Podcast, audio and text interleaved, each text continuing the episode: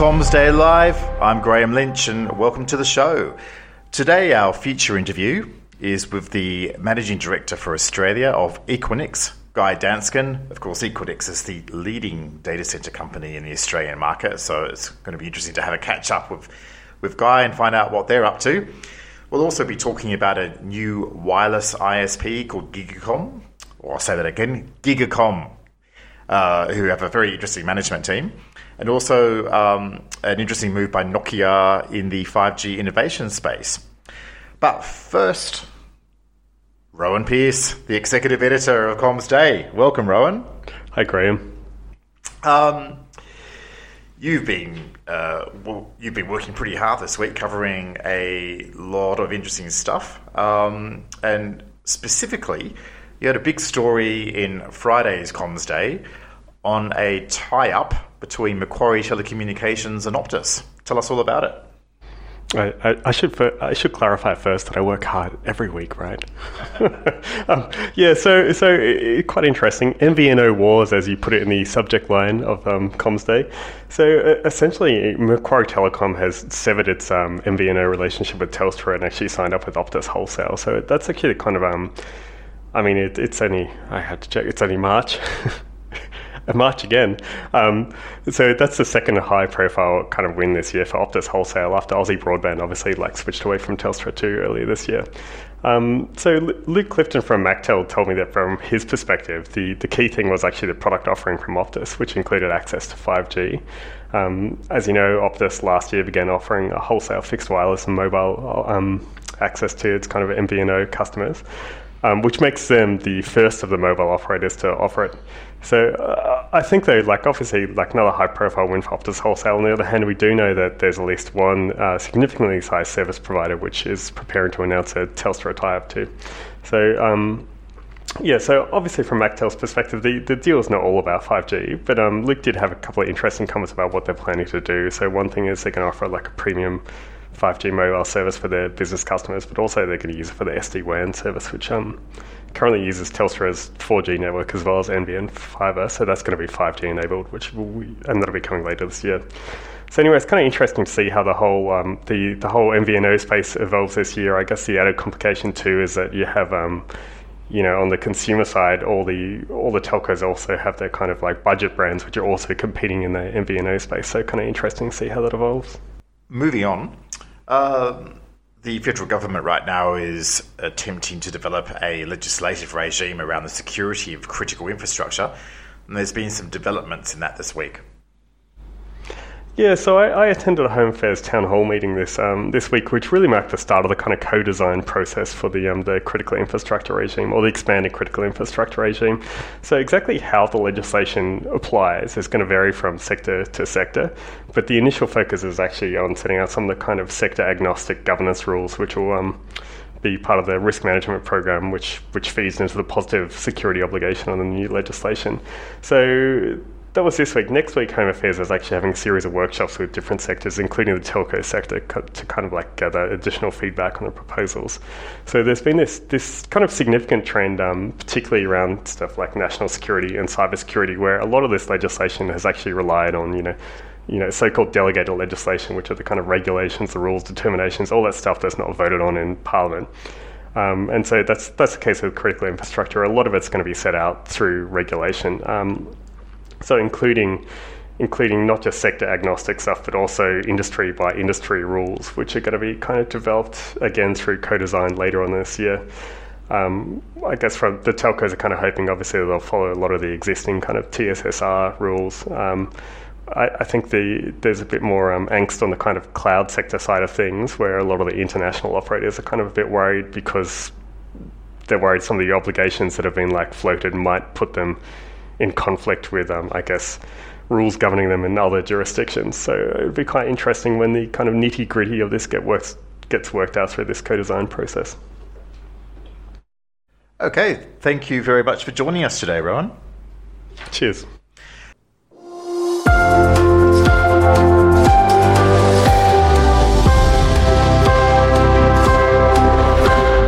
Well, moving on to today's feature interview, um, with Equinix Australia MD Guy Danskine. Equinix had some big announcements this week regarding the launch of bare metal services across the world, and uh, our our chief editor Simon Dux caught up with Guy to have a chat with him about this and all of Equinix's other plans for the Australian market. Take it away, Guy. So um, yeah, so we're about to announce um, 18 new metros for Equinix Metal.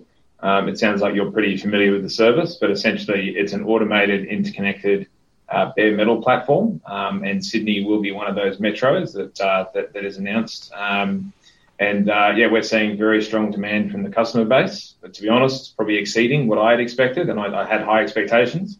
Um, but you know, certainly a lot of the customer um, engagements that I'm involved in, the teams involved in, we are seeing a lot of interest um, from enterprises who are maybe looking to enter a market that they don't want to commit full infrastructure to, as an example use case. Um, certainly, some of the network providers are looking at this as a value add on top of their network stack. Um, so across the board, we're seeing uh, really, really strong interest. And, and even when you look at companies that may be headquartered in Perth or Melbourne who are looking for a way to enter the Sydney market, but you know, kind of dip their toe in the water a little bit in terms of physical infrastructure. Um, really, really good, uh, really good early demand signals. And one of the uh, uh, verticals uh, that came out in uh, the uh, overall company results uh, was talked about the network vertical, mainly being service providers. Yep. Um, do you see this new services having um, some appeal to the telecom operators in the region? Yeah, yeah, absolutely, we do. So. Um, yeah, the network uh, vertical for us was very strong last year. Um, you know, buoyed by some of the uh, some of the kind of tailwinds that you've already mentioned. Um, but certainly, you know, some of the conversations I've had here with net- network operators are really around them looking for a value add to their market offering, and they see that you know if you can build an effective automation uh, to our platform, including Metal, uh, then that's a, just a further value add they can add to their kind of suite of services they offer their, their customer base. Got you. And you've you've got a pretty good relationship with Telstra. That's a global relationship. Uh, does that does that make it a tiny bit tricky dealing with the other operators um, uh, in uh, this in in the domestic market? With Telstra, we've got a very long-standing relationship, as you say. I think we're probably close to the 20 years we've been operating here. I think it's probably all 20 years of those have been. I'm sure Telstra has been involved at, uh, in some measure. Um, but yeah, so so a great example of what we built with Telstra is they have a product called the Telstra Programmable Network, uh, TPN, and they actually use our Fabric product to underpin that. Uh, and we were able to enable them to expand from eight uh, metros, I think, right the way through to 18, might be more. We'll come back and check on that number for you. Sorry, eight to 38 markets, um, and really gave them an entry point um, from North, you know, into North America and Europe um, to build on that already kind of strong, you know, Pan-Asian network. Um, but in terms of other carriers, uh, you know, we've we've always had a carrier neutral approach to the market, and this is no different. You know, we're we're talking to um, all the, all the major providers that you would expect, um, and they all have kind of varying degrees of interest at this stage. Okay. Now, um, how, how do you envisage the uh, Equinix metal uh, will uh, play out with the Equinix fabric? Uh, I can see uh, you've got a nice interconnection service, how it's going to fit together.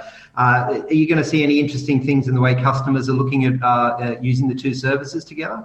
Yeah, yeah. So the nice thing about metal is that it is fully integrated with fabric from day one.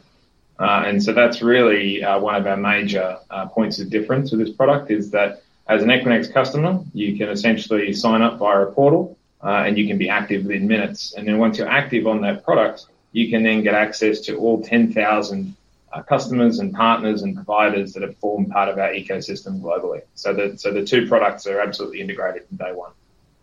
Okay. And uh, picking up on uh, uh, some of the wider stuff that came out of results, um, I did uh, sort of note the uh, discussion around uh, Xscale uh, that uh, Charles uh, Murr did, and um, he specifically called out Australia uh, as a entering a new market. so I'd love to find out a little bit more about that, and you know where is that playing at the moment. Yeah, yeah. So Xscale is definitely a priority for us, which is the name of the product that you're referring to. Um, and uh, we've, we've certainly launched our first um, foray into APAC uh, via um, Japan. Um, but in terms of Australia, there's nothing kind of specific I can share with you today. But as soon as uh, I do have something specific, we'll, we'll come back to you. So, so we're not talking uh, the immediate uh, or short-term horizon on, on that. It's not no, no specifics I can share yet, but as soon as we can, I'll definitely send it over to you. Alrighty, and and uh, just picking up on that uh, because uh, uh you probably saw a, a, report came out uh, by a uh, property firm. forgive me, I can't remember the name of it, which essentially rated Sydney as third market in the world in terms of data centers on their various measures, essentially. Yep. Um, you guys, you've got 16 or so, you know, biggest footprint in Australia but um, there's no opportunity really to tread water in, in the marketplace. So I absolutely understand the rationale from uh, Xscale. But as a more general point, do you feel that um, because of the big uh, hyperscale demands uh, for the likes of, you know, you're seeing AirTrunk coming up uh, and uh, building really big uh, centers, that you you know, on a wider point, need to actually expand and uh, you know continue that that growth as well. And you know, how does that uh, impact your business? Yeah, absolutely. Yeah, so we've got 17 data centers in uh, six markets around Australia, as you correctly said. Um, you know, key focus area for this year is uh, we've got an expansion underway in Sydney Five, which is our flagship facility across the road here in Mascot. So that's uh, that's um, been announced. Uh, we're also seeing strong demand in Melbourne, and we also announced our PE3 facility, which will be ready for service in Q4 uh, this year. Um, so we're investing heavily in our core business, which we refer to as, as retail. Um, and then you're right, there is this other segment, hyperscale, um, and you know we we want to discreetly address that for you know a pretty small subset of customers um, that have that need um, but have that need and, and, want to fulfill that through Equinix and the kind of global relationships that we've built with them. Um, and so it's really a, a, kind of it's it's a, it's an adjunct product to our retail offering, but yeah, definitely an area of focus for us. And in terms of uh, actual um, uh, plans to attack it in the next 12 months, what would you look to be doing? Um, in terms of uh, in terms of Australia, yes, just Australia. Yeah. Yeah, so uh, so again, no, no, specifics I can share exactly now, but uh, as soon as we can, uh, we will. Uh, but yeah, Xscale definitely a focus for us in APAC and uh, and globally. Okay, and uh, I noticed also we, we, touched upon on the vertical side that. the network vertical achieved record bookings in the last year globally. were you seeing similar results in the Australian market as well for that, that vertical segment? Yeah, so we don't uh, break out by country, but certainly, um, you know, we were really thrilled to announce our 72nd consecutive quarter of revenue growth as a global organisation. Uh, so we almost touched uh, six billion in revenue, uh, and that's eight percent growth year on year. Here in Asia, we actually saw that uh, slightly over index, so we grew at 10 percent um, last year. Um, and I'd just say that you know Australia is probably indicative in there somewhere of that same performance. Uh, but yeah, certainly strong growth, as is evidenced by our growth plans for this year in, in three of the six markets we're in. Gotcha. And uh, uh, I notice also uh, on the global results that the enterprise vertical also had a strong quarter. Uh, are, are, you mirroring that uh, sort of in Australia as well, or is that playing out a little bit differently? No, I'd say it's uh, reasonably consistent. Um, you know, we're certainly seeing enterprises attracted to some of the offerings um, that we're, we've created globally. Um, I know as we talked about, we've talked about um, you know metal and, and emerging products that we have.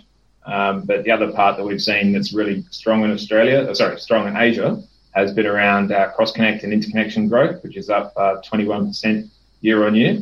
Um, we're also seeing record uh, bookings through our indirect selling motion, so through the channel, where in Q4 we were up around kind of the, the mid 30% range. Oh, that's a pretty good growth, really. Yeah, yeah. yeah must be pretty pleased with that. Yep. Uh, and uh, one of the other areas which I'm not that familiar with, and I'd uh, appreciate your thoughts on it, was uh, just the whole uh, channel program. How does that look like in Australia? Yeah, so it's a, it's a key area of focus for us uh, here and elsewhere around the world. So we're investing further in in um, you know talent there, um, and so yeah, I'd say that it's it's a strong area of growth for us. And what uh, and what sort of companies? I'm just trying to get my head around. Um, you know, what sort of companies is that? Like, do you count Telstra as a channel, or or is it uh, more sort of like MSPs uh, reselling uh, some of your services? I, I, think it's all the above. So certainly, all the network providers, we we have a kind of sell selling motion with them. Um, you know, in terms of uh, our ability to help their network or their you know add services to their network stack. Um, and then there's also MSPs. Uh, we work very closely with technology alliances like Dell and NetApp and, and uh, companies like that, as well as you know some of the hyperscalers, which are strategic alliance partners like Google and Microsoft and Amazon. Gotcha. And uh, one of the things is uh, you being one of the biggest consumers of uh, uh dark fiber and uh, bandwidth services uh, in the country.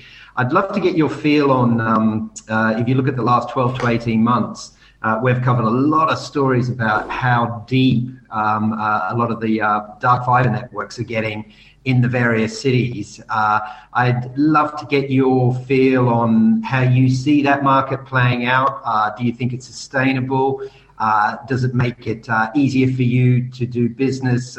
and do you still think that um, there are more opportunities for those dark fiber guys to connect even more data centers? I know we recently did a story about FiberPath talking about running out to your uh, Melbourne facility, for example. Yeah, yeah. No, I, I look certainly uh, followed the, the, same kind of uh, industry trends that you are, um, Simon. But yeah, no, I, I, think if the question is uh, how that helps our business model, um, or you know how it contributes to our model, our business over 20 years has been based around facilitating network connectivity between other networks and to their counterparties. Um, and so the proliferation of more and more choice for customers that want to connect to our facilities and that can enable that for, for our customers and partners can only be a good thing. So we, we, we see it as a, as, a, as a net positive for sure. Good stuff. And uh, in terms of, uh, uh, I guessing on uh, overall pricing, without getting into any nitty gritty, um, you've probably seen uh, the market become a lot more aggressive in terms of uh, pricing. in other words, downward pressure uh, on some of these things, which obviously is uh, good news for you guys. Are you referring to fiber or um, yeah, pretty much on the fiber side, or is on that in terms of uh, pricing still? Yeah, yeah, yeah. I, I don't know that I'd um, I'd add comment on that, but uh, yeah, I think certainly in terms of choice and the two the two places that these organisations are looking to um, you know aggregate around or coalesce around is NBN and data centres, and, and we certainly play a large role in that first part, and, and obviously some of the NBN POIs, you know, are very connected to us, and so there's more connectivity between those points, then we think that's only a positive. And uh, I have to ask you, I think uh, Rowan, last time he spoke to you, uh, probably uh, uh, mentioned the same thing as well. But uh, what's your view of the emerging edge data center market? Now, you know, you can argue about how deep um, you know, data centers should be pushed into the marketplace, uh, uh, sorry, into the telco networks, uh, and what the actual opportunity is there. It might be uh, fairly marginal, and as you've seen, there's a few smaller players uh, appearing on the regional uh, side of things. From Equinix's point of view, would you view those as non-core, or would you start say that you're starting to see some interesting business models appear in, in that space? Yeah, no, I think uh, similar to the question around uh, you know dark fiber providers, then you know we're we're obviously observing a number of these edge uh, operators coming out. We're talking to you know almost all of them, if not all of them. Um, and so I think there's a really interesting model there, and, and you know certainly as we think about how that connects back to major cloud providers and, and aggregation points, we see ourselves playing a major role in that. So probably less so where they're deploying at the edge and, and, definitely more so about where that traffic needs to aggregate. And we would see ourselves as uh, playing a key role in facilitating that. Um, so in that sense, uh, positive for sure. Um, I think on the second piece, we would say that, you know, edge can also be looked at in terms of the application that enterprises are using. So a perfect example of this is the resources sector. And the Australian resources sector is far and away um, quite advanced in terms of how they're using 5G, IoT, autonomous vehicles. And when you think about where all that data needs to be captured, transmitted, aggregated, analyzed, and then distributed, um, you know, again, we see Equinix playing a huge role within that, um, and we can look at that as, as a real edge play. That's that is quite interesting because uh, those places are in pretty remote areas essentially. So there's a lot of backhaul that has to be uh, figured out. Yeah, absolutely. Yeah, it doesn't get more edge than, than that edge. That's, that's about as far as you're going to get. Exactly, exactly. But uh, uh, would you envisage a model that might work in in that? And uh, you know, obviously, we're just talking a little bit more theoretically about uh, actually being on campus at some of these big sites, uh, or is it more um, you know, getting the telcos to back all that back to you guys, or how, how do you see that, uh, or, or, you guys taking advantage of that? Yeah, so a large part of our investment, uh, we decided to go ahead with PE3 in Perth. Um, there are a number of factors in that, but one of them was certainly that kind of localized uh, resources sector uh, and the opportunity we feel that is there today, but probably looking further down the road, the opportunity we feel is there, you know, three to five years from now.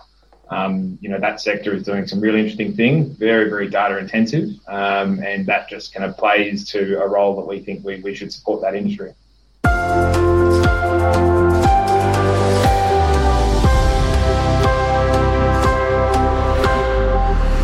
Well, moving on, we're going to take a look at the week that was with Simon Dux, the chief editor of Comms Day. Welcome, Simon.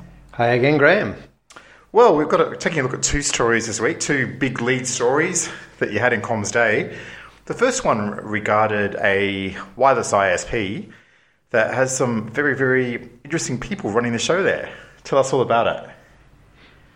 Yeah, it was an interesting uh, one because we're, we obviously seen a lot of wireless ISPs uh, that have appeared, uh, particularly in the last six months. Uh, there's a lot of activity going on, uh, and particularly uh, wireless ISPs that are looking at anything from 60 to 80 gigahertz to connect up buildings and all. And the fascinating thing about this particular company called Gigacom is the management team that's actually sitting behind it. Now, uh, if you look at the uh, the co-founders, if you like. Uh, one of them uh, is former Telstra uh, managing director of uh, the consumer division, Peter Shaw. And the interesting thing with Peter is that he's also currently the non executive director of Cellnex Telecom and has been on the Cellnex board there since 2015 and of course, Cellnex is the biggest independent owner of mobile and broadcasting assets across Europe, uh, managing more than 60,000 locations in eight countries. And as we know, Cellnex uh, are also uh, rumored to be looking at the Optus Towers. Uh, which will be going up uh, uh, with the Bank of America moderated auction. And so that was quite interesting. you know, he's got a big pedigree. CEO Soparom N uh, another guy with a very interesting background because uh, he's been investment banker managing uh, billions of uh, dollars of assets uh, in Australia, Asia, and uh, Europe. And an interesting background as well. both he and his brother have a very successful property investment company and uh, both were born in Battambang, uh, Cambodia, right uh, when the country was in the throes of uh, a lot of uh, issues with Vietnam invading as well in the uh, late 70s, early 80s. So. obviously, they've come to Australia and made an absolute success of what they're doing. And the key thing for us looking at this company is the fact that you've got two very big heavyweights who, by the way, both crossed over at uh, Macquarie uh, as well, because uh, as part of uh, when Peter was over in the UK, he was also the uh, chairman of Arqiva, which is the biggest telco uh, or one of the biggest telcos in the UK. So uh, they obviously have uh, the background on the finance side. Uh, and they have the uh, TowerCo experience as well. And they've assembled quite an interesting team of uh, ex telco people from Vocus, uh, Australia, XNBN uh, as well. And it's going to be very interesting to see if they're only going to actually just be doing building wireless uh, uh with uh, 60 gig unlicensed spectrum, or whether this is actually a, a, an ISP that's going to be something more than an ISP, and it's definitely one to keep an eye on. Yes, yes, absolutely, and, and the, lineage, um, as you say, is is quite incredible. There, there's no way uh, they have limited ambitions. They definitely have big plans that'll be coming soon, and and uh, you'll be go watch Comms Day, watch this space, and hopefully uh, we'll be where you hear about them first. Moving on, um, Simon, you had a very interesting story on Thursday. Um, regarding Nokia, which of course is one of the two biggest 5G suppliers in Australia, along with Ericsson um, getting together with a university in Sydney to do some very interesting things in the innovation space. That's right, Graham. And uh, I had a good chat with uh, the new uh, Nokia Oceania CTO, Robert Joyce, uh, about a new partnership that they've formed with the University of Technology in Sydney. And uh, it's really interesting because uh, they've had a long term relationship uh, with the uni, uh, including, I think, a couple of years ago, they uh, were doing some 5G innovation uh, work together. But this is something more. They're looking to build a state of the art 5G innovation facility at the university's tech lab you know, where uh, it's a five year, multi million dollar investment uh, by Nokia. And uh, the thing with it uh, is that it's going to be pretty much uh, in a setup in three big rooms where you're going to have all of the kit from core right through to the radio access network all set up uh, in one particular room uh, with uh, the signals all piped through into another room where a lot of the uh, end user devices and uh, other parts of the network can also be tested.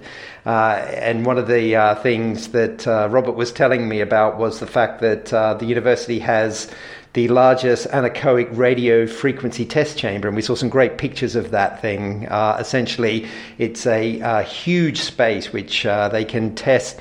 Uh, some of the beamforms uh, on antenna and uh, without any interference, essentially. Really interesting uh, stuff.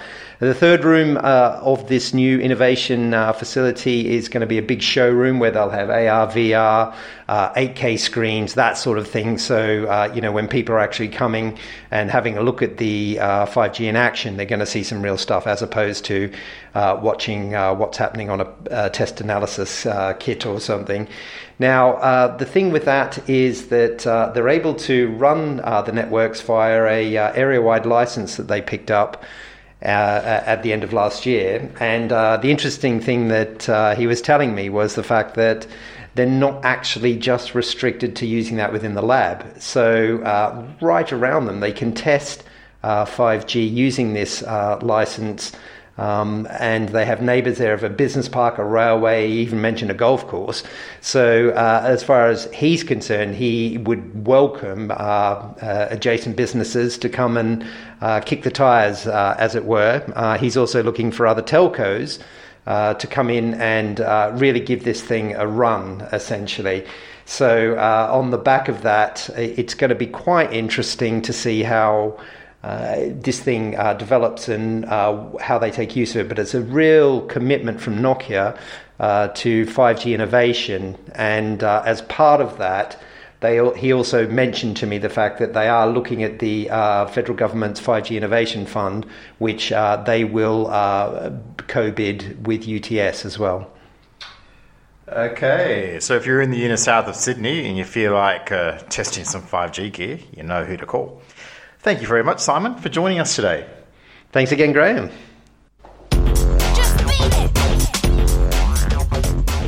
That's it for Comms Day Live this week. See you next time.